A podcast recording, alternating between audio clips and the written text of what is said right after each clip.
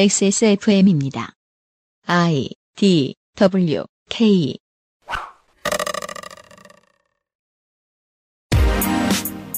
거실의 유승균 PD입니다. 20대와 60대에게 물어보았을 때 이해도와 정보 접근 능력의 차이가 가장 크게 나는 이슈 중 하나가 연금입니다. 제가 자주 말씀드리죠. 상품에 따라 부은 만큼의 수익마저 나오지 않는, 즉 손해를 보는 사연금들도 있으니 두 배의 수익이 나오는 국민연금과 언제나 비교해 보시라고요. 하지만 그 전에 미디어에 무수히 많은 혐오 단어들로 켜켜이 미장된 국민연금에 대한 오해와 벽부터 해결해줘야 연금 개혁은 앞으로 나아갈 수 있을 것입니다.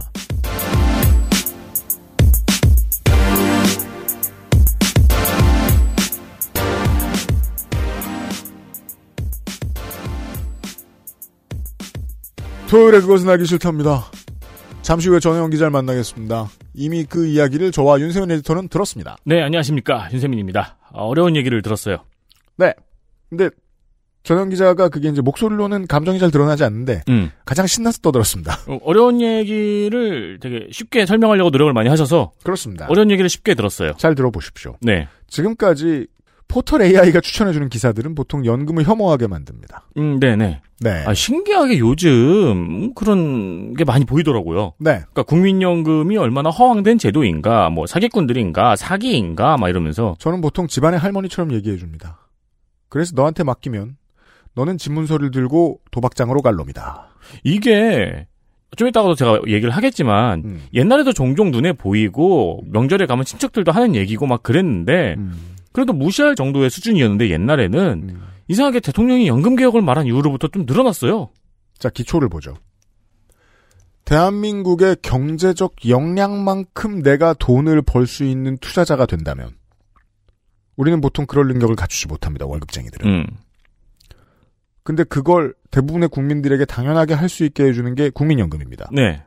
왜냐하면 대한민국 국민연금은 대한민국 정부와 동일한 운명을 가지고 있는 투자자 이기 때문에 대한민국이 성장하는 역량만큼 투자 수익을 내게 디자인합니다. 때로는 그 이상이 나오지만 그건 부가 수익에 지나지 않습니다. 네. 그래서 우리는 얼마를 냈든 그만큼의 수익률을 보장받습니다. 은행과 증투사가 우리에게 그만큼의 대접을 해주나요? 골드급이 아니면 차도 한 잔 안 줘요. 당당한 이런 취급받기 어렵습니다. VIP가 아닌 이상. 그러니까- 사금융은 그래요. 음. 그래서 모셔온 사연금 손님들 사금융은 수익도 못 냅니다. 무능하죠. 국민연금에 비하면. 여기까지 말씀드린 게 제가 말씀드릴 수 있는 국민연금의 디폴트 값입니다. 하지만 언론은 정반대의 이미지를 뿌리죠. 뭐 어렵진 않습니다. 사실 전 그것도 어려운 게 국가가 광고비로 그 어떤 대기업보다 언론에게 돈 더 쓰거든요. 근데 그 돈 받은 걸로 검찰 홍보는 잘해주는데 음, 음. 국민연금 홍보는 또 안 해줘요. 그러네요. 생각해 보면은. 실제로 회사 단위에서는 옛날, 생명 생보사에게 받는 돈보다 국가에게 받는 돈이 더 많거든요. 옛날에 국민연금 광고가 있었는데. 지난 정권의 국민연금 홍보 좀 잘 만든 광고들 많이 있었죠. 네네네. 네.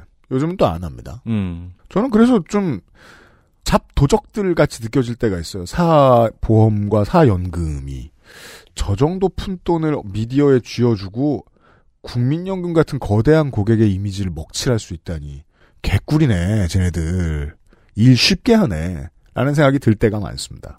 아무튼 저는 그렇게 이해하고 있고요.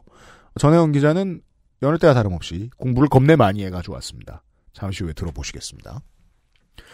그것은 알기 싫다는 마구 긁고 노는 케미하우스 애견 매트, 독일산 맥주효모로 만든 데일리라이트 맥주효모 비오틴, 용산의 아는 가게 컴스테이션, 고전의 재발견, 평산네이처 진경옥에서 도와주고 있습니다. XSFM입니다.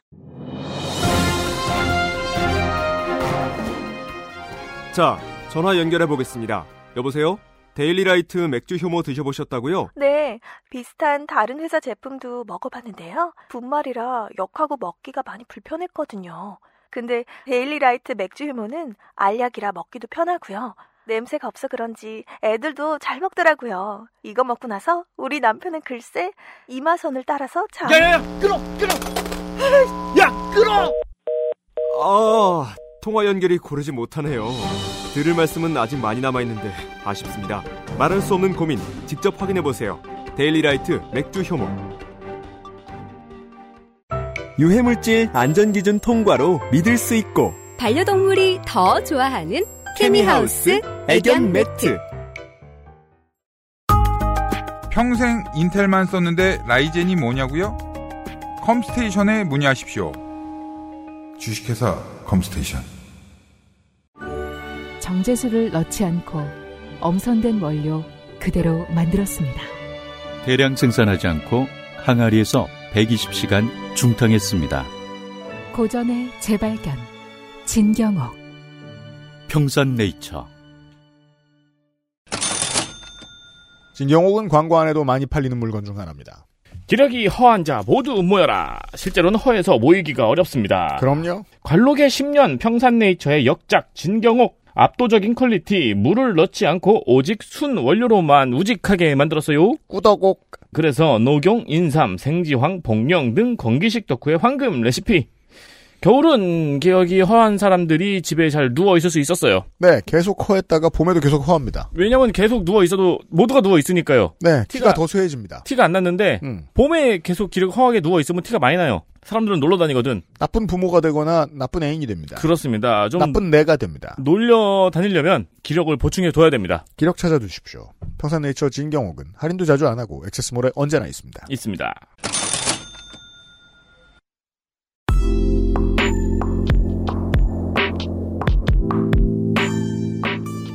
중장거리 필드 취재 전혜원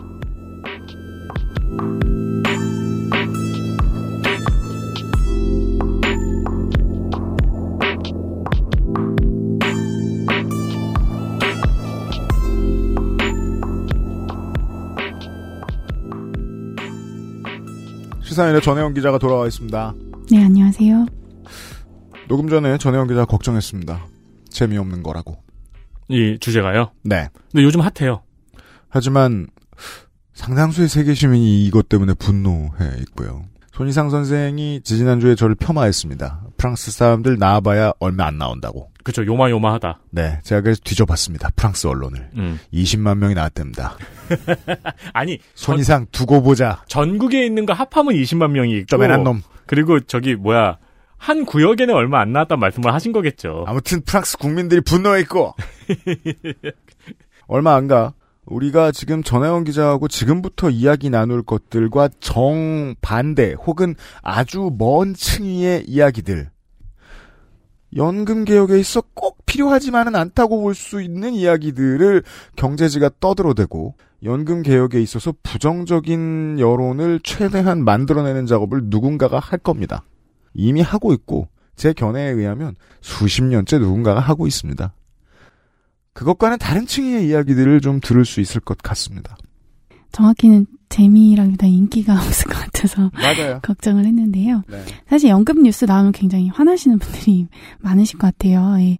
제가 2018년에 그 국민연금 관련 뉴스에 어떤 댓글이 달리는지 좀 추려본 적이 있었어요. 5년 전. 8년에요. 네. 지금은 비슷하겠죠. 네, 똑같아요. 거의 똑같은데 그 중에 제일 많이 나온 댓글이 이거였습니다. 싫다는데 왜 의무로 가입해야 되냐? 자유 가입으로 돌려라. 당장 먹고 살기도 힘들다. 얼마나 보험료 내기 힘드셨으면 이제 그런 말씀 하셨을까 싶은데요. 요즘에 신기한 거 정치 이슈가 유튜버에서 탈출해서 인스타그램 둘러보기로 들어오면은 그거는 꽤 뜬 이슈라는 의미로 저는 좀 받아들이거든요. 음. 뭐 그렇게 볼 수 있겠죠. 네네. 근데 요즘 인스타에 옛날에는 이런 말씀을 직장인들이 많이 하셨는데 요즘은 10대, 20대들이 국민연금에 대한 불만을 토로하는 음. 이야기들을 하고 있더라고요. 음. 네. 네, 그 아직 내본 적도 없는 사람들이 음. 그래가지고 되게 신기하다고 생각한 게 아니 대통령이 연금 개혁 이야기 하자마자 음. 젊은 세대들한테 이게 언제 왜 무슨 이유로 불이 붙었지? 음. 라는 궁금증이 있었거든요. 뭐 기업 차원에서 어떤 작업이 들어갔는지 뭐 이런 것들은 알아낼 수 없으니까 차치한다 치고서라도 우리가 2층의 이야기를 그렇게 많이 하지 않을 거라는 걸 미리 말씀을 드리고 가야 되겠습니다. 이렇게 얘기를 해봅시다. 지금 이제 유튜브에서 친절하게 연금개혁 문제에 대해서 설명하는 경제 유튜버들이 있어요. 그런 사람들이 보통 이런 층의 이야기들 많이 하고 실제로 구독자들이 이런 분들이기 때문에 음. 뭐 이런 말 많이 합니다. 어, 그 586이 다 받아갔지. 뭐 이런 네, 그렇죠. 정의대로라면 586은 대부분 65살이 안 됐고요. 음. 안 받아갔고요. 그리고 내 노후의 문제를 왜 남의 집 아들이 책임지냐? 라고 말하는데 그 사람들도 자동차 보험 들어서 지가 사고 났을 때 남이 낸 돈으로 보험 서비스 받고 있습니다. 네. 실비 보험 들어서 지가 수술 받을 때 남이 낸 돈으로 보험료 받고 있습니다. 꼭 공적연금까지 가지 않아도 사람들이 돈을 모아서 필요한 누군가에게 주는 일은 실제로 거의 전 세계 시민이 하고 있습니다. 이 개념부터 흔드는 건 바람직하지도 않고 너무 수준 낮은 짓입니다. 그걸 피해서 시작할 겁니다. 하지만 전혜원 기자는 그런 댓글을 계속 봤습니다. 우리 모두 그런 댓글을 보고 있습니다. 누군가가 잘못하고 있다는 겁니다. 수기 시스템이 안 돌아가게 뒀다는 거예요.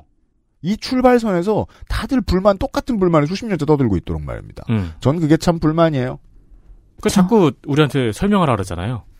음. 왜 뭐라고? 그걸 억지로 내야 하는지. 음, 그러게요. 그래도 설명을 해야겠죠. 네, 말씀대로 이제 사회보험입니다. 국민연금은 4대 보험 중에 가장 기본적인 사회계약이고요.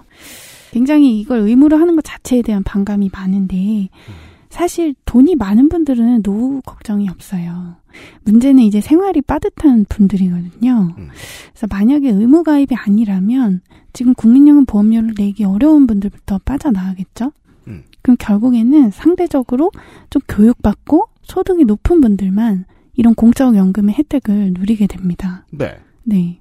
사실 국민연금 같은 제도를 운영하면서 의무 가입을 안 하는 나라는 한 군데도 없어요. 이제 예. 아예 통으로 사금융에게 넘겨주거나 하는 사례들은 있으나 이걸 선택적으로 예를 들어 뭐 이제 보험이 되게 여러 가지 보험이 여러 가지 그 공적 부조가 옛날부터 있었던 선진국들 유럽 선진국들 같은 경우에는 어떤 부조를 사금으로 돌린다거나 이런 이제 소소한 실험들을 한 경우들을 볼 수 있는데 그렇다고 해서 가입 범위를 그 세밀한 외과 수술처럼 누구 빼 누구 빼 원한다면 빼 그렇게 한다는 사례는 전 아직은 못 들어봤습니다. 저도. 의무 가입이 아니면 공적 연금일 이유가 없잖아요. 그렇죠. 그나마 이제 칠레가 제일 민영화된 사례인데 여기 한 일곱 개인가 회사가 운영을 하는데 거기도 이제 가입을 안 할 자유는 없는 거예요. 무조건 다만 가입을 시키거든요. 회사를 골라야 되는군요. 네네네. 네. 이 민영화 걷어치우라고 국민 총파업이 일어난 적도 있습니다. 칠레는. 음. 네.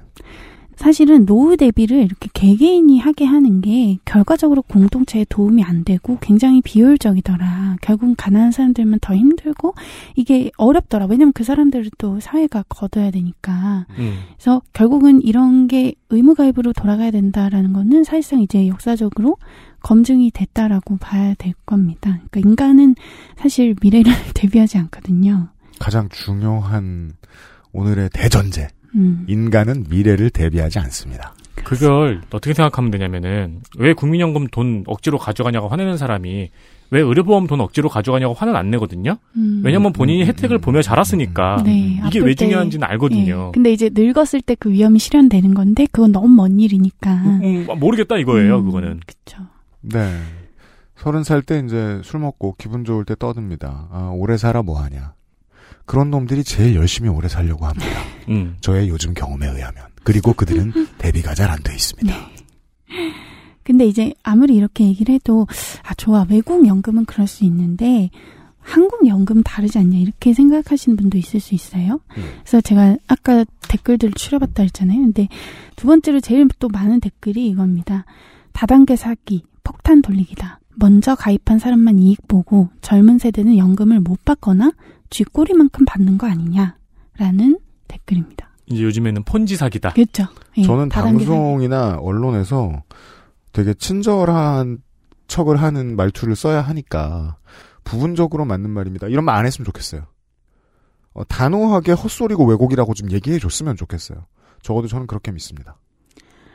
연금을 못 받는 일은 뭐 국가가 존재하는 한 사실 일어나지 않는다고 봐야 됩니다. 어떻게든 주게 되어 있죠. 그거는 네. 약속을 한 거니까. 하지만 우리가 이런 얘기를 할 때는 이유는 있는 거 아니에요. 그렇죠. 약간 지금까지 나왔던 제도에 비해서 좀 조정할 필요는 생겼다 정도가 맞는데 이걸 고갈론이라고 쓸 뿐인 겁니다. 지금 언론이. 음, 그렇습니다.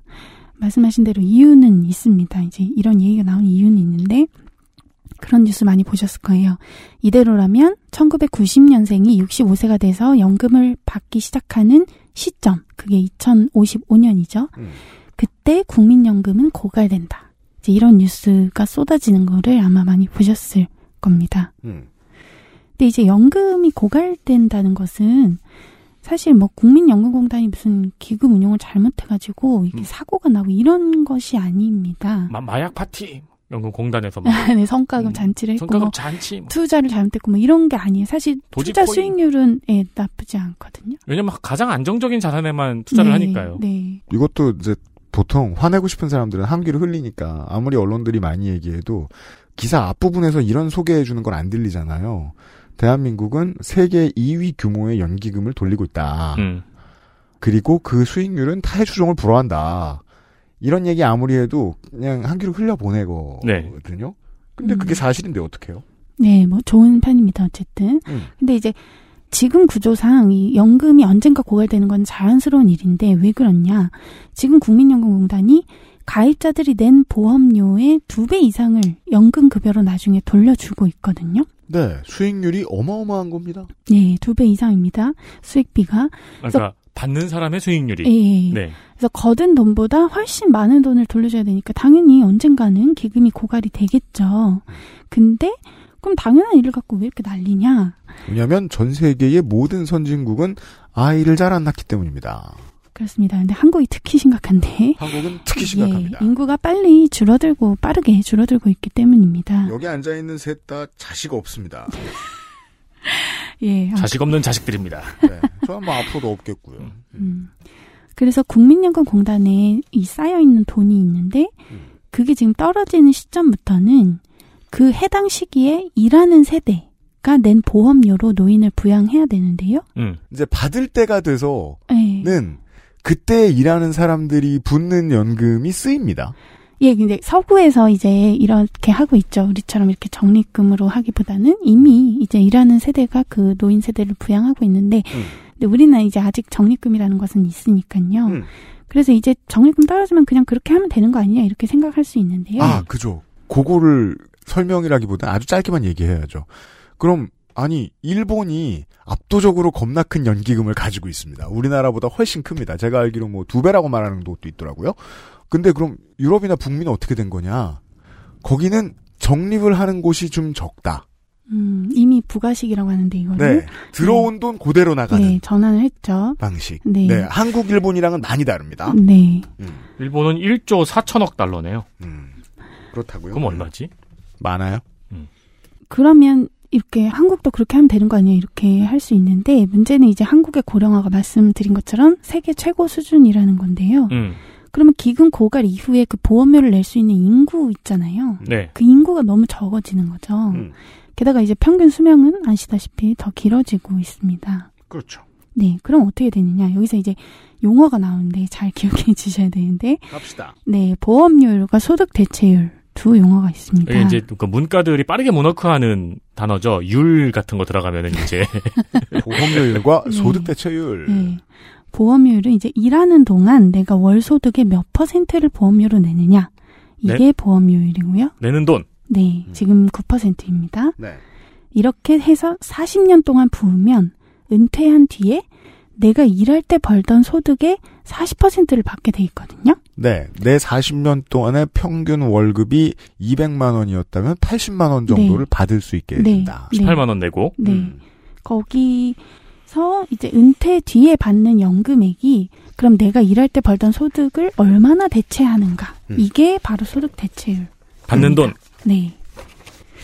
그게 40%죠. 그래서 지금 보험료율 9%, 소득 대체율 40% 체제라고 말을 하고 있습니다. 그렇습니다.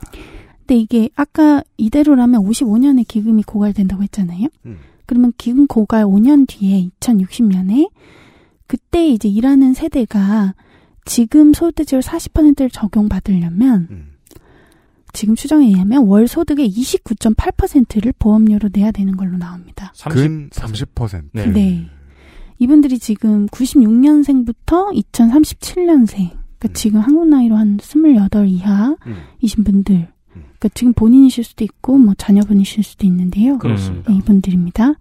근데 이제 우리가 생각을 해보면 같은 소요대체율의 연금급여를 받기 위해서 이전 세대는 9%만 내고 있었는데 음. 그거를 갑자기 55년 이후에 29.8%로 3배 이상 올린다면.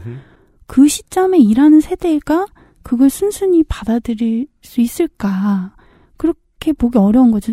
그야말로 폭동이 일어나는 거 아닐까 이런 걱정을 하게 되는 거죠. 음, 네. 예. 낮은 층위에서 여론을 움직이는 쉬운 정치 기술이 등장합니다. 세대 간 갈등을 부추기기에 너무 좋은 예입니다. 아, 그래서 요즘 청년이나 그 10대 후반 20대 세대들이 화를 내고 있는 건가? 딱 자기 바로 그렇습니다. 예, 자기 본인들만 나이라서? 독박을 쓰게 된다라고 생각을 하고 저는 뭐 말씀드리겠지만 그거에 또 근거가 있다라고 근거 설명을 하고 있어요. 있는데요. 음, 예. 근데 예를 들면 저 같은 경우는 이제 연식은 좀 있지만 이제 2053년부터 봤거든요. 어, 좋습니다. 어, 근데 예, 그럼- 되게 저 젊은 세대에 비해 요즘 젊은 세대는 건전하네요. 저는 그때까지 살 거라고 기대도 안 했는데 젊었을 때는. 근데 이제 저 같은 경우도 그러면은 2년 봤다가 그 다음부터 어떡하지라는 생각을 하게 되는 거죠. 2055년이 사실은. 오면 음. 어차피 애 안 나올 거 뻔히 알고 음. 그리고 경제는 더 이상 20세기처럼 빠르게 성장할 리가 만무하단 말입니다. 음. 모든 기업이 투자를 받기 위해서라면 ESG를 다 지키는 세상이 되면 결국 요즘의 경제학자들이 많이 논의하듯이 경제 성장을 멈춰야 한다는 논의가 나올 거예요.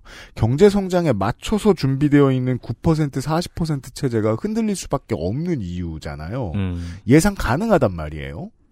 화납니다. 왜냐하면 걱정스러우니까. 네. 네.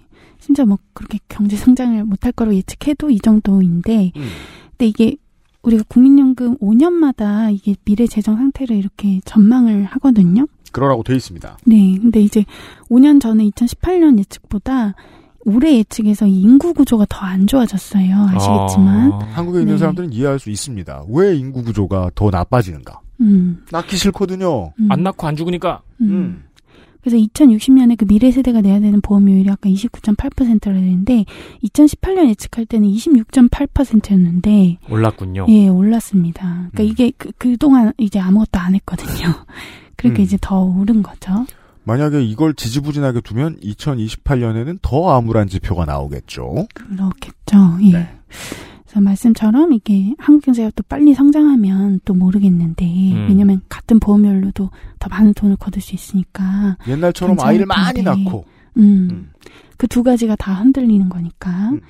그러면 현 시점에서 어쨌든 보험료를 올려서 이 쪽 수가 많을 때 음. 올려서 연금 기금의 고갈 시점을 최대한 좀 뒤로 늦출 수밖에 없습니다. 제 네. 나이 또래의 사람들 태어난 숫자만 해도 지금 태어나는 사람들 숫자의 3배, 4배쯤 태어났단 음. 말이에요. 음. 어, 그럼 나 같은 세대들을 울거먹으면 되지 않을까? 음, 아직 라고 정치권은 당연히 그렇게 생각할 수 있습니다. 낼 사람 많을 때 좀 올려보자. 음. 음. 그래서 이때 아까 55년에 고갈된다는 거의 전제는 이대로라면 음. 이잖아요. 이대로라면 이걸 안쓴 기사들은 모두 오보인데 예 아하. 이대로 예 그대로 두지 않으면 이제 55년에 고갈되지 않겠죠. 그래서 바로 연금 개혁을 논의를 하는 겁니다. 네. 이 점에서 이제 수많은 언론이 바보가 됩니다. 음. 전혜영 아, 뭐 기자가 요즘은 많이 강조해 쓰더라고요. 주셨습니다. 뭐 우리가 뭔가를 하겠죠. 보험료 인상이든 뭐든. 당연합니다. 네. 그래서 한국 사회가 사실 지금까지 연금 개혁을 두 번 추진을 했습니다. 음.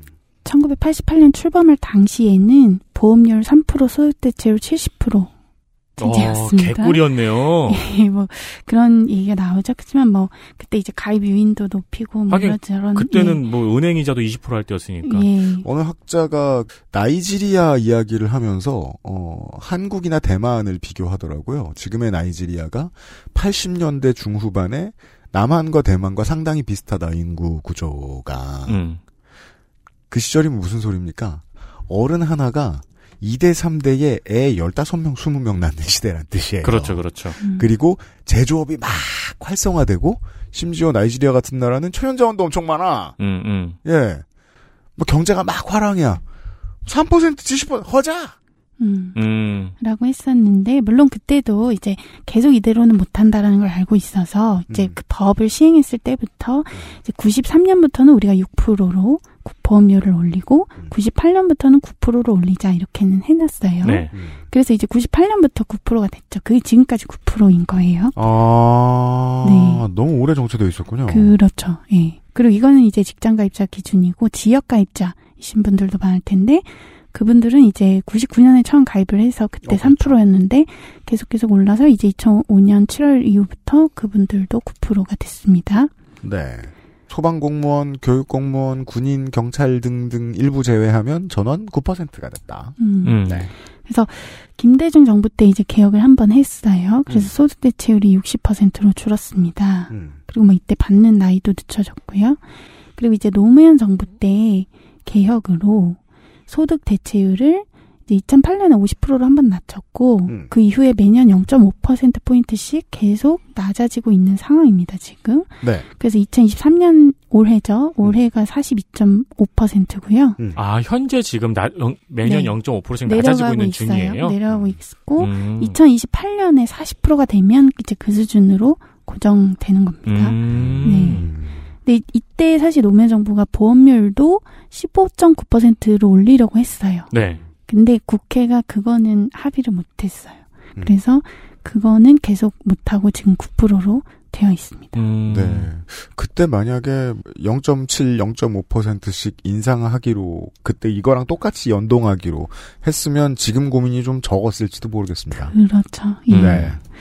그래서 이처럼 어쨌든 연금 개혁이라는 거는 뭔가 미래 세대를 위해서 현 세대가 더 내고 덜 받는 이런 그런 방향으로 이제 그래서 기금 고갈을 좀 늦추는 그런 방식으로 추진이 되어 왔습니다. 당연합니다. 네. 근데 이제 현 세대 뭐 대다수한테는 어쨌든 그래도 좀 적게 내고 많이 받는 게 좋잖아요. 네. 그래서 사실은 이게 인기 없는 주제다라고 많이들 얘기를 합니다. 매우 그러합니다. 네. 그래서 이명박, 박근혜, 문재인 정부 때는 결과적으로 국민연금은 개혁하지 않았습니다. 네. 14년을 네, 네. 14년 내비뒀습니다. 네. 저 길로 가자는 건 분명한데 저 길로 가자고 하면 사람들이 화를 낼 테니까. 못 건드렸습니다. 네. 네, 뭐 가자는 방향에도 여러 가지가 있는데 이제 나중에 얘기하겠지만 그래서 윤석열 정부가 그래도 3대 개혁 하겠다면서 지금 노동 교육과 함께 연금 개혁을 얘기하고 있잖아요. 그렇습니다. 네. 그래, 중에서- 놀랍게도 음. 가장 궁금한 건 교육이에요. 네. 아, 어떻게 그래요. 할래나. 그러니까 뭘 하려는지 잘 모르겠어요. 아무리 잘 들어봐도. 걱정돼 죽겠습니다. 네. 이건 뭘 할래나. 연금도 잘 모르겠습니다. 네. 그래서 이제 원래 이제 올해 그 재정 계산을 하는 해인데 네. 원래 올해 10월에 정부 안을 내야 되는데 이제 좀 서두르자 해가지고 작년 7월에 국회에 연금 특위라는 것이 만들어졌어요. 연금개혁 특별위원회. 음. 그래서 여야 의원 13명이 모였고요. 지금은 그 산하에 또 전문가들 16명으로 구성된 민간 자문위원회라는 게 있습니다. 지금 거기서 논의를 하고 있는 상황입니다. 네. 일관되게 뭘 하고 있다는 정책적 지향성이 있는 것처럼이라도 보이는 몇 안 되는 주제입니다. 연금개혁. 음. 외교에 있어서 한일 관계 개선과 함께 음. 네, 윤석열 정부가 꾸준히 하는 무언가입니다. 음. 예, 뭔가 얘기하고 있고 또 얘기하는 것만으로도 맞아요. 평가를 평가를 받는 이슈들인데, 근데 이제 사실 얘기하는 것만으로도 예. 평가를 받아요. 취재를 해보면 이 지금 정당들이 혹은 뭐 대통령실이나 이쪽이라도 좀 뚜렷한 안이 없단 말이에요. 어중떠 있어요. 대해서. 연금 이야기할 때 14년을 놀다 보니까 이 문제에 있어서 정치권이 정말 효용감을 못 줍니다. 음, 견해를 말하는 정치인들 보기도 드물고 음. 견해를 말해도 뭐 똑똑해 보이는 것도 없어요. 그냥 아 이거 어려운 문제다 하고 되는데 끝나요. 어, 다 그러고 있죠. 예. 네. 그래서 심지어 국회 특위에서는 이 산하의 전문가들의 위원회가 있다고 했잖아요. 음. 이분들 보고 이제 합의를 하라고 한 거예요. 어, 뭐야, 그럼 특위가 그냥 그러고 넘겼어요? 아니 특위가 그 산하 민간 자문위원들한테 합의를 한번 해서 단일안을 가져와 보라고 했고 그럼 니넨 뭐해? 그러니까 너무하죠. 그거 바탕으로 뭐 논의를 해본다라는 건데 사실 연금 개혁을 너무 우습게 보는 것 같아요. 예. 다른 나라의 사례를 보면 정말 정치인들 수십 명 모가지가 날아가는 일인데 그렇죠. 예, 이거를 전문가들이 이렇게 합의할 수 있을 무책임합니다. 없잖아요. 네, 국회가 예, 그래서 최근에 이게 불발이 됐습니다. 다, 다 도망가죠. 음, 뭐 다- 당연히 이거 사- 사실 굉장히 견해가 다르기 때문에 결국은 정치적 선택을 해야 되는 거거든요. 음. 이분들이 굉장히 견해가 다르기 때문에 이번에 불발이 됐습니다. 음. 그러면 어디서 이 견해가 갈리느냐. 이 민간위원회 구성되어 있었던 인사분들이 이제 나중에 나와서 지명과 라디오에서 인터뷰하는 것들을 들어보면 숫자가 좀 다르십니다. 하시는 말씀에서 다들. 음. 네. 어디서 갈리는지 설명해 드릴 텐데 사실 이제 어느 정도 뭐 결과적으로 어느 정도 보험료를 인상해야 된다는 거는 별 의견이 없는데요. 좀 더 내야 된다. 음, 뭐. 인구가 워낙 이러니까. 근데 이제 문제는 소득 대체율입니다. 이제 아까 말씀드렸죠. 나중에 받는 연금액이 내 은퇴 전 소득을 얼마나 대체하는가. 음. 그 비율. 그래서 이 민간 자문위원회에 참여하는 전문가들이 있는데 이 중에 일부 전문가들은 지금 올해 42.9%를 했잖아요. 네. 이게 지금 매년 0.5%포인트씩 낮아져서 2028년에 40%가 되는데 음. 이거를 45%나 50%로 다시 올리자고 주장을 하고 있습니다. 이 주장은 듣기 달달한 말인데. 네, 그렇습니다. 소득대체율을 올린다는 바로 그 전제 하에서만 보험료를 올릴 수 있다 이렇게 얘기를 하고 있는 건데요. 듣기 정의로워 보이는데. 네. 이게 사실은 한국의 진보 진영의 입장입니다. 그러니까 참여연대 비롯한 시민단체 그리고 민주노총, 한국노총 이런 쪽이 지금 이런 입장을 가지고 있어요. 근데 뭐 올리는 건 좋은데 쉬어서 안 올리는 게 아니잖아요. 그러니까 쉬운데 안 올리는 게 네, 아니라 그죠. 쉬운데 안 올리는 게 그렇죠. 아니잖아요. 예, 예. 그러니까 말씀처럼 지금 모순 같잖아요. 아까 분명히 지금 소득대체율만 받으려고 해도 미래 세대가 엄청 많이 내야 된다는데 거기다가 더 올리자는 게 도대체 무슨 말인가? 그렇죠, 그렇죠. 빨리 고갈시키자는 건가. 그러니까. 아 근데 그냥 이제- 열로 근데 이건 이제 미워해야죠. 젊은 세대들이. 근데 소득대체율 인상론자들에 따르면 어쨌든 2055년 기금 고갈을 그렇게 지나치게 두려워할 필요가 없다라고 얘기를 합니다. 그러하더군요. 음. 더 봅시다. 네. 예를 들어서 만약에 소득대체율 50%를 올리면 이 지금 기금 고갈이 55년이 되면 25년 뒤에 2080년이 제일 보험료가 높아지는 시점이거든요. 음. 이게 이제 기존 소득대체율 유지하면 35%까지 올라가는데 이 소득대체율을 50%로 하면 한 43%까지 뛴단 말이에요. 자, 급여 생활자로 살 때 43%까지 국민연금을 내고 은퇴한 뒤에 50%를 받는다. 라고 하면 불가능한 수치 사실상. 네. 일상생활이 어떠냐면은요. 43%의 국민연금을 낸 다음에 기초 인프라에 들어가는 돈, 그때는 민영화가 더 진행돼 있을 테니까 살아가는 데 드는 돈이 숨 쉬는 돈 있죠. 음. 숨 쉬는 돈이 더 비싸질 거고요. 세금을 똑같이 내죠. 음. 그러면 늙어서 버는 소득 대체율로 적용시켜서 받는 돈이 내가 일할 때 버는 돈보다 많게 될 수도 있는 거예요. 그렇죠. 음. 그러니까 참 말이 안 되는 돈인데. 하지만 지금 이 논의 바로 그 숫자들은 보험료로만 연금 급여를 충당할 때의 얘기라는 거예요. 음. 왜 그걸 보험료로만 하냐는 거죠. 그러니까 예를 들면 독일이나 이런 이미 부가식으로 정하는 그런 해외 정부는 연금급여 지급에 국가 재정도 일부 투입을 한단 말이에요. 음, 음. 그러면 우리도 그러면 되는 거 아니냐. 네. 게다가 이제 고갈 이후에 그 연금급여로 도대체 얼마를 지출하는 거냐 보니까 2080년에 GDP 대비 9.4%로 전망이 됩니다. GDP 대비 9.4% 정도 내면 유지가 된다. 그러면 괜찮지 않냐라는 거예요. 그러니까 소득 대체율 예를 들어 50%로 올리면 11.8% 정도 되는데 뭐 9%에서 11% 정도면 외국도 다 그 정도 하는데 우리는 노인이 더 많아진다는데 한국이 왜 못하냐? 라고 얘기를 하는 거죠. 충분히 GDP의 감당할 수 있다. 10%도 못 쓰냐. 음, 감당할 수 있다. 이러한 진보 진영의 주장에는 또 다른 근거가 하나 더 있습니다. 한국이 OECD의 그 어떤 나라들보다도 노인 복지에 세금을 조금 쓰는 나라다라는 지적이 곁들여 나옵니다. 올해 지금 그 수치가 1.7%란 말이에요. 1.7%. 예.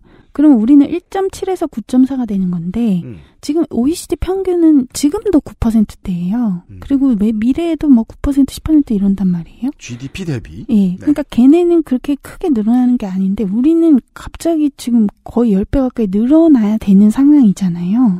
아, 이 GDP 대비 10%가 국민에게 주는 연금 급여의 총액이군요. 네네네. 예, 들어가는 국가 재정의 금액이 네네. 아니고 재정 아. 국가 재정 수준이 아니, 아니고. 아니, 그러니까 재정이 어. 아니라 이 GDP 대비 음. 어, 총액인데 근데 어쨌든 지금보다는 많이 늘어나는 거예요. 그러면 그걸 누군가는 내야 되는 거잖아요. 음. 그러니까 추가 부담이라는 거죠. 그럼 그거를 국가 재정으로 한다고 해도 재정 역시 세금에서 나옵니다. 음.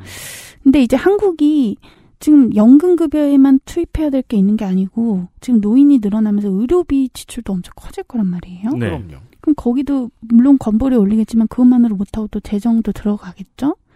그러니까 이런저런 미래 세대들의 부담이 있단 말이에요. 예상되는 것들이. 그래서 그 중에서 그나마 미래 세대 부담을 줄여줄 수 있는 것은 이제 연금 보험료 인상 아니냐. 사실 이렇게 얘기하는 사람들도 있는 겁니다. 그동안 못 올린 대가네요. 확실히. 음, 그렇죠. 그리고 게다가 지금 9%라는 보험료율이 세계적으로 보면 굉장히 낮은 편에 속하는데요. 음. 일단 OECD 평균이 18.2%입니다. 그래서 독일이 18.6, 스웨덴이 22.3, 일본이 18.3.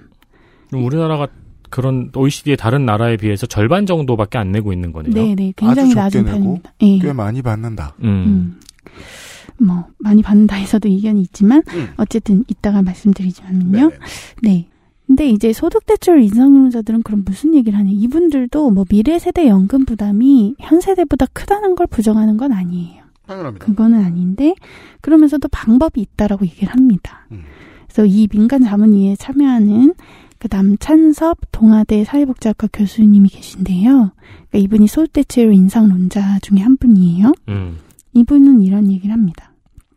보통 우리가 미래 세대 얘기할 때 근로소득자만으로 연상을 하는데 미래 세대 안에는 돈 잘 버는 자본가도 있고 가난한 노동자도 있는 거 아니냐. 음. 그러니까 노동자가 아니라 부담 능력이 높은 자본가에게 그리고 이제 같은 기업이더라도 하청보다는 원청한테 뭔가 보험료든 세금이든 부담시키면 된다라는 논리입니다. 설마 이미 똑같은 세금을 내고 있어서 돈을 더 많이 버는 사람이 엄청나게 꿀을 빨고 있다고 오해하시는 건 아닐 테고. 이미 차등 적용되어 있는데. 네, 그렇죠. 그걸 더 늘리고 예, 간극을 뭐. 더 키우자는 주장이신 예, 것 뭐 같아요. 예를 들면 뭐 법인세 같은 것도 지금 더 거둘 수 있는 거 아니냐. 그리고 음. 뭐 원하청에서 뭐 그 중간에 왜 나가는 돈들 뭐 그런 거에도 물릴 수 있는 거 아니냐. 이- 인건비를 더 이런 식으로, 높게 책정을 한다든가. 음, 주장을 하는 건데 음. 굉장히 뭐 그럴듯하게 들릴 수도 있겠지만 음. 이제 그거에 대해서도 반론이 있습니다. 과연 좋아. 그래. 부자들이 더 내면 좋아. 근데 과연 그거를 지금 현 세대가 결정할 수 있는 거냐. 이제 이런 얘기를 하는 분도 있습니다. 그 역시 그 연금 특위의 민간 자문위에 참여하는 오건호 내가 만든 복지국가 정책위원장인데요. 네. 네, 이분은 이제 이렇게 얘기를 합니다. 물론 미래의 진보 정치가 엄청나게 발달하고 노동자 세력이 집권을 해서 막 부자한테 돈을 많이 거두고 하면은 그러면 여기저기 쓸 수 있을 거다. 근데 그렇게 되리란 보장이 없지 않냐. 그러게요. 왜. 이 질문을 잘 안 하죠? 음. 그야말로 우리도 하고 싶은데 못 하고 있는 거 아니냐. 그러니까 당장 이런 자문위원들이 내놓은 고견은 모여서 음. 현 정부라는 프로세스 자리를 한 번 더 거치게 되는데 음. 그 자리에는 지금 국민의힘이 있잖아요. 그렇죠. 이미 앞으로 또 그러지. 말라는 법이 어디 있으며. 그렇죠. 예. 그러니까 법인세를 더 매기든 뭘 하든 그거는 미래 세대의 몫이다. 그러니까 대단히 어려운 어떤 계급 정치 프로젝트이잖아요. 음. 그게 성공할 거라는 전제를 가지고 아 미래 세대는 자본과 싸워서 이길 테니까 부담이 과하지 않을 거다. 이렇게 얘기하는 거는 너무 무책임한 거 아니냐. 음. 이렇게 얘기를 합니다. 맞습니다. 저도 이 오건호 위원장의 말이 가장 인상적이더군요. 다른 데서 인터뷰를 많이 접해봐도요. 음. 네. 그나마 이루어질 것, 물론 뭐 대단히 확률이 높다고 생각 안 합니다만, 그나마 이루어질 것 위주로 말씀을 하시더라고요. 음. 음. 아니, 요런 질문은 사이버펑크 2077만 해도 머릿속에 들을 수 있는 생각이죠. 저렇게 사람들이 늙어가지고, 지금 저 세대가 나중에 이제 나이를 먹고 해가지고, 직업이 저렇게 줄어들고, 음.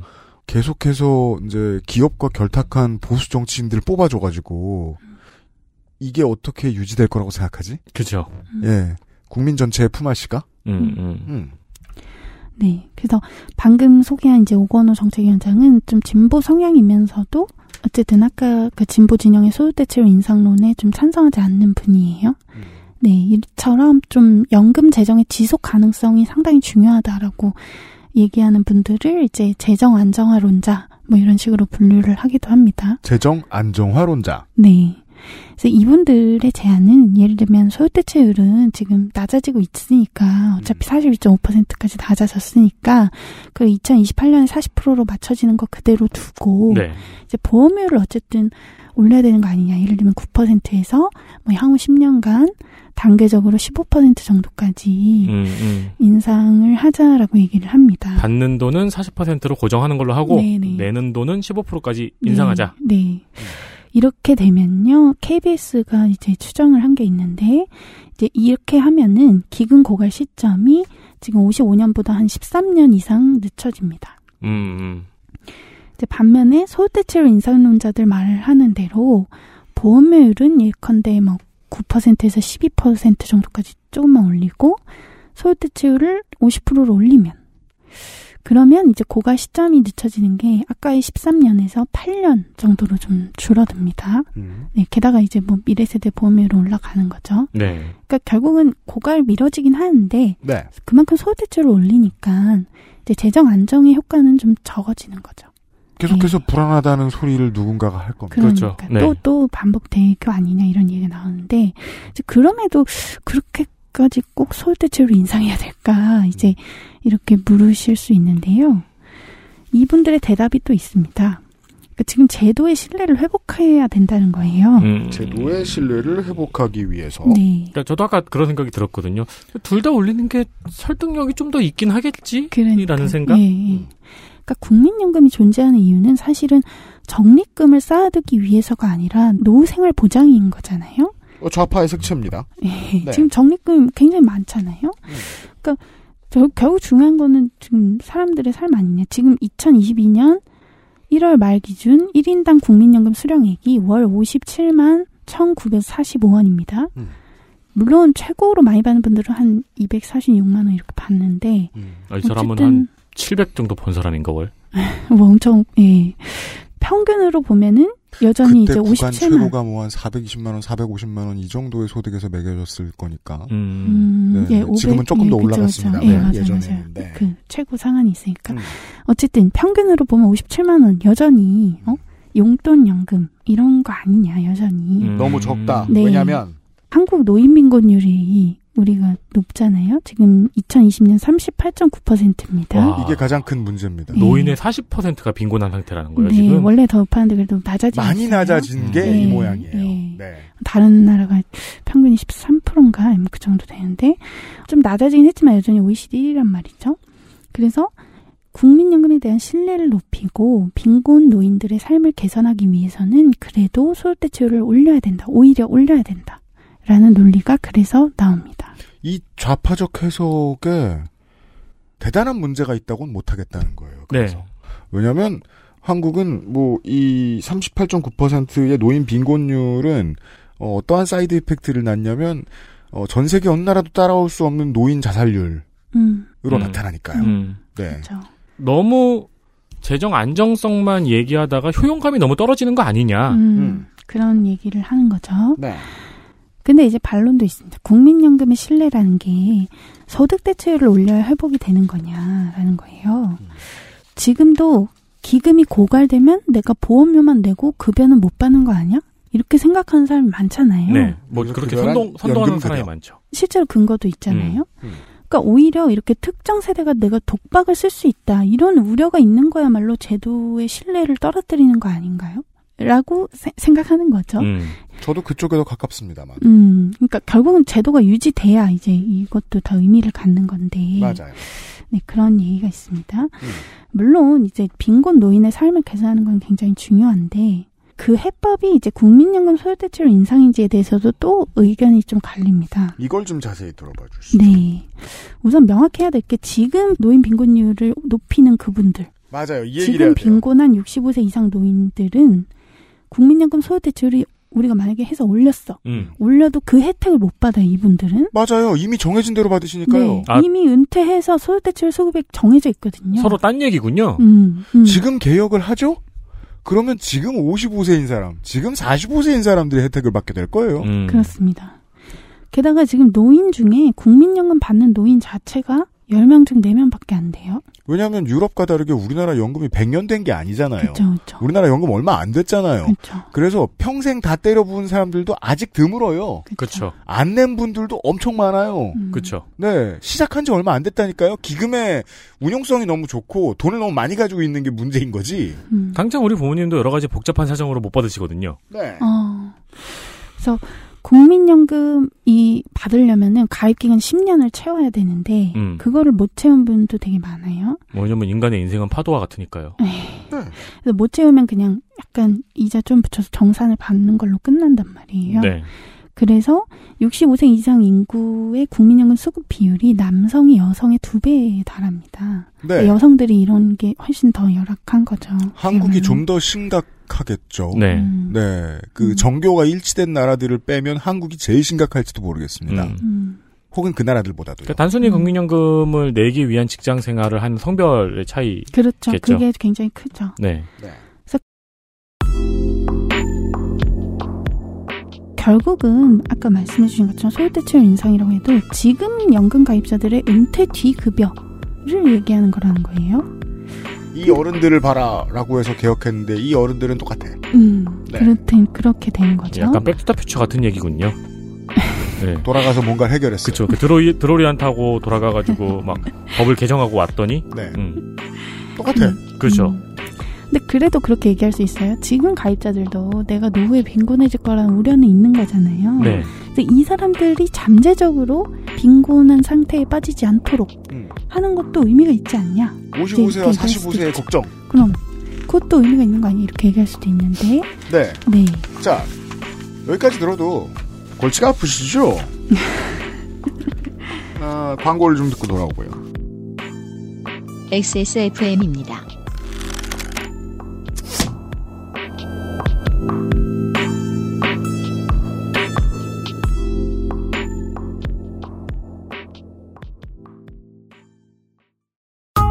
내장 그래픽을 갖춘 안정적인 CPU, GPU의 가장 적절한 메인보드. 하드디스크만 써본 분들은 상상조차 하기 힘든 속도의 M.2 SSD.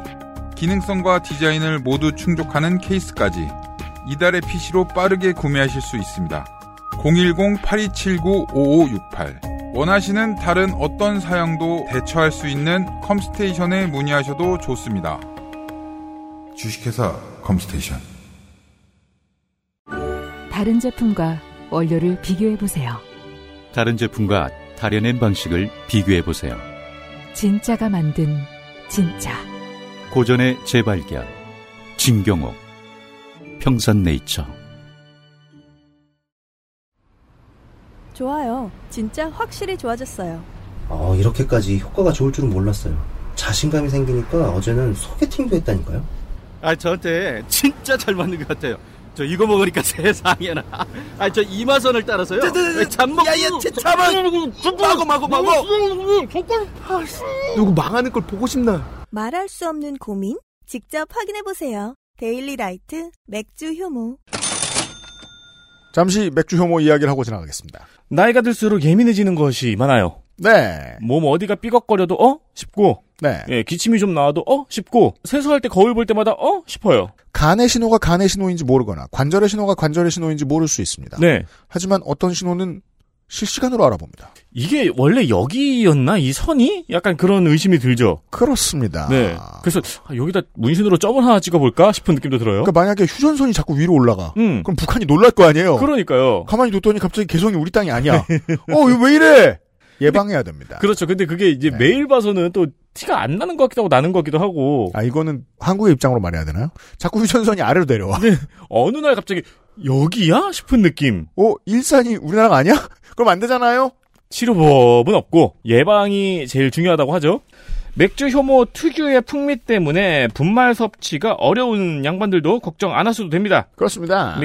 데일리라이트 맥주 효모는 알약이에요. 맥주 효모와 비오틴, 그 외 10가지 아미노산, 콜라겐, 아연, 엘라스틴, 비타민 등이 더 첨가된 프리미엄 라인인 노블의 판매량이 더 높아요. 더 잘 팔린답니다. 그렇습니다. 제가 굳이 필요 없다고 말씀드렸는데도 불구하고 많이 사주셔서 감사합니다. 그 사람들이 다 이제 이 돈 쓸 바엔 조금 더 올려서의 심리가 많은 거죠. 하지만 조금 아끼셔도 괜찮아요. 음, 왜 그런 농담 있잖아요. 네. 자식이 음. 몇년 동안 돈 모아서 아빠한테 차 사드리는데 음. 아빠가 아, 너무 고맙지만 이거 살 바에는 좀 더 드려서 맥날엔 어때? 그럴 필요 없다는 겁니다. 어쨌든 노블의 판매량이 더 좋아요. 몇 년째 판매 순위권을 차지하고 있는 진정한 스테디셀러입니다. 맥주모 비오틴 많이 사랑해주셔서 감사드립니다. 언제나 액세스몰에서 가장 많이 팔리는 물건 중 하나입니다. 저도 꾸준히 먹고 있어요. 네.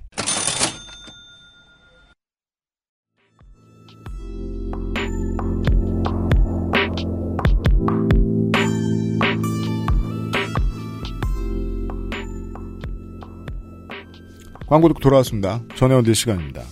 많은 옛 선진국, 옛 1세기의 나라들이 기금 운용하던 것을 애저녁에 포기합니다.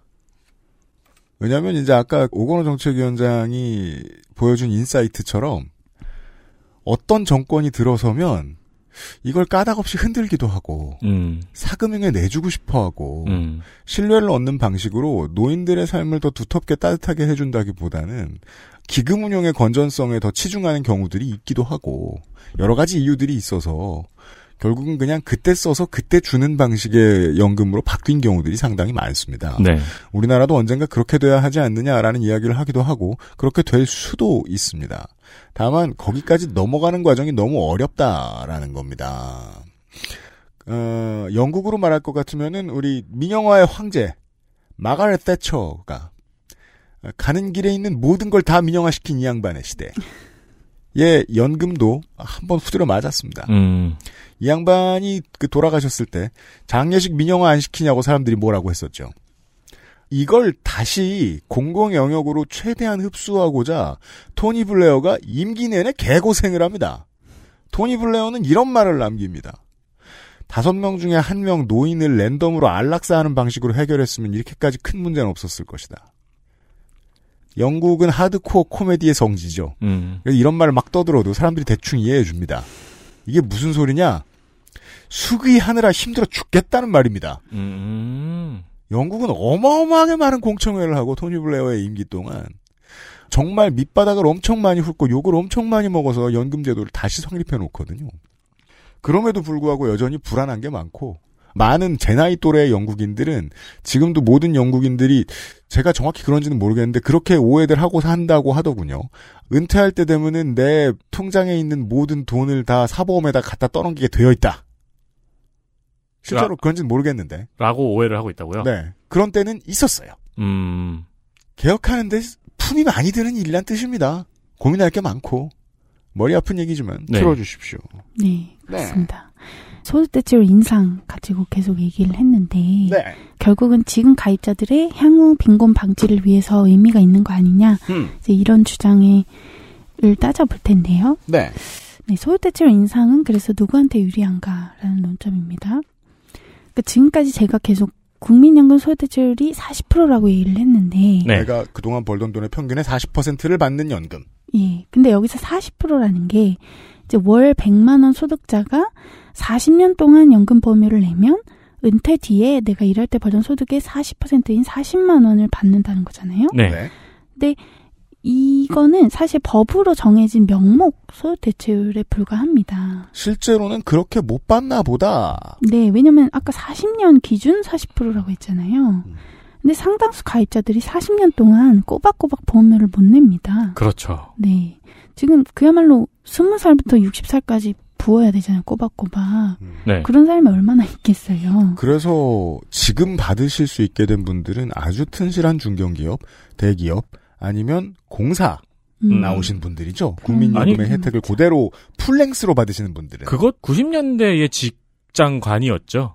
음. 네, 한 회사에 입사해서 그 회사에서 퇴직한다는. 네. 네. 지금은 별로 그렇지가 점점 않고. 그렇죠. 네. 그렇지만 이제 가입 기간 자체는 늘어나고 있습니다. 아무래도 예전보다는. 그래서 음. 2020년에 신규 수급자의 평균 가입 기간이 그렇게 늘어난 것을 보더라도 18.6년에 불과합니다. 네. 우리가 지금 40% 40% 떠들고 있지만 18.6년 동안의 40%면 아주 쪼그라든 40%일 것입니다. 음. 아니 지금 월급 40%가 아니게 되죠. 월급 받는 분들도 야 18.6년 동안 어떻게 부었어라고 생각하시는 분들 많을 거예요. 음, 맞아요. 그러니까 외국은 연금이 왜 빵빵하냐면 이게 30년 훌쩍 넘는 가입 기간을 그분들은 가지고 있단 말이에요. 음, 평균적으로요. 예. 우리는 그렇지가 못해서 결과적으로 이제 한국의 가입자들이 실제로 받는 연금 급여는 이제 은퇴 전 소득의 한 20% 초반에 그치고 있습니다. 이게 지금 실질 소득 대체율 현실. 게 이렇습니다. 네. 부었던 만큼 줬을 뿐인데 음. 잘못 준 것도 아닌데 가입 기간이 짧은 바람에 음. 돈을 내는 기간이 짧았던 바람에 음, 네. 입니다. 네. 여러 가지 이유가 있을 수 있지만 그리고 이게 이제 당연 지정이 돼서 벌어가는 모든 돈을 빼가는 게 아니잖아요. 네. 안 내고 싶으면 안 내기도 합니다. 비정규를 너무 오래 하거나 그렇죠. 음, 정규직을 그런 한 번도 못게 해봤거나 열려있죠. 예. 네 일을 많이 쉬어야 됐다거나 뭐 중간에 사업하다 말아먹거나. 네 음. 다양한 이유들이 있는데 한국인의 삶은 그렇게 질곡이 많았던 모양입니다. 음. 그래서 여기서 이제 알 수 있는 게 있죠. 국민연금이라는 게, 아, 그 특성을 따져보면 결국은 소득이 높고 가입 기간이 길수록 연금 급여 액수를 많이 받게 설계되어 있는 거예요. 네. 네. 사실 제일 중요한 게 가입 기간입니다. 음. 이런 상황에서 아까 그 명목 소대체율을 인상하면 어떻게 되죠? 결국은 노동시장에서 좀 고용이 안정돼서 가입 기간이 길고 소득도 높은 사람들이 제일 많은 액수로는 제일 많은 돈을 가져가게 되는 거예요. 아 그렇구나. 대기업 임원들은 엄청 나겠네요. 자, 예, 뭐 혹은 뭐 공기업이든. 어 공기업도 예. 그렇고요. 네. 20살 때부터 65살까지 20년밖에 못 부었던 저소득층에게 50%로 올려주는 돈은 이만큼. 음. 음, 그렇죠. 60세까지. 네.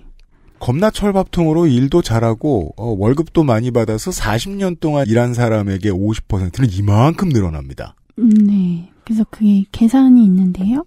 소득대체율을 50%로 올릴 경우에 국민연금에 한 10년, 20년 가입한 월 100만 원, 200만 원 정도 벌었던 사람은 연금이 월 4만 8천 원에서 한 12만 2천 원이 오릅니다. 음. 이분들도 오르긴 오르는데 반면에 이제 예를 들어서 35년 가입한 월 429만 원 소득자는 월 30만 5천 원을 더 받게 되는 거예요. 이런 물음표가 뜹니다. 아까는 좌파의 주장이라더니 빈익빈 부익부네? 음, 그러니까, 그러네요. 그러니까 그게 모순이 약간 있는 거죠. 음. 그죠? 그러면은 짧게 한탕으로 돈을 많이 버는 내가 막 드럭 딜러야. 음. 마약왕이야. 음. 나 같은 사람은 많이 부을 수 없나? 많이 부을 수 없게 돼 있습니다. 그렇죠. 어, 밀렸던 걸 한 번에 붓는 것도 기한이 있고 너무 많이 넣을 수 없습니다. 음. 한꺼번에 많이 붓는 사람이 있으면 그 사람 때문에 재정의 불건정성이 생긴다고 하- 해석하기 때문에 네. 그럼 너도 근속하든가라고 할 수는 있는데 마, 근속은 마 음대로 되는 거죠. 예, 근속은 성실함만으로 되는 게 아니잖아요. 자, 이거는 정치 전체, 경제를 바라보는 정치의 관점 전체에서도 중요한 이야기가 되는 겁니다. 아니, 많은 사람들이 오랫동안 같은 정규직에서 오래 일할 수 있는 세상이 아니기도 하거니와, 그럴 사람을 줄여 나가는 게 지금의 세상이고 미래의 세상인데, 그 세상엔 그다지 잘 맞는 패턴은 아니에요. 그렇죠. 예. 그렇다면 정말이지 부자의 재테크. 사실 국민연금은 부자의 재테크가 아니었던 적은 없습니다만 네. 점점 더 그렇게 될 수도 있다. 음. XSFM입니다. 우리 아이들에게 꼭 필요한 거? 유해물질 안전기준 통과로 믿을 수 있는 미끄럼 방지로 넘어지지 않게 안전하게 음식물을 흘려도 잠깐 실례해도 쓱 닦아주면 그만. 강한 내구성과 보건력으로 짓궂은 아이들도 거뜬하게 어? 갖고 싶어? 사람과 함께 동물과 함께 케미하우스 애견 매트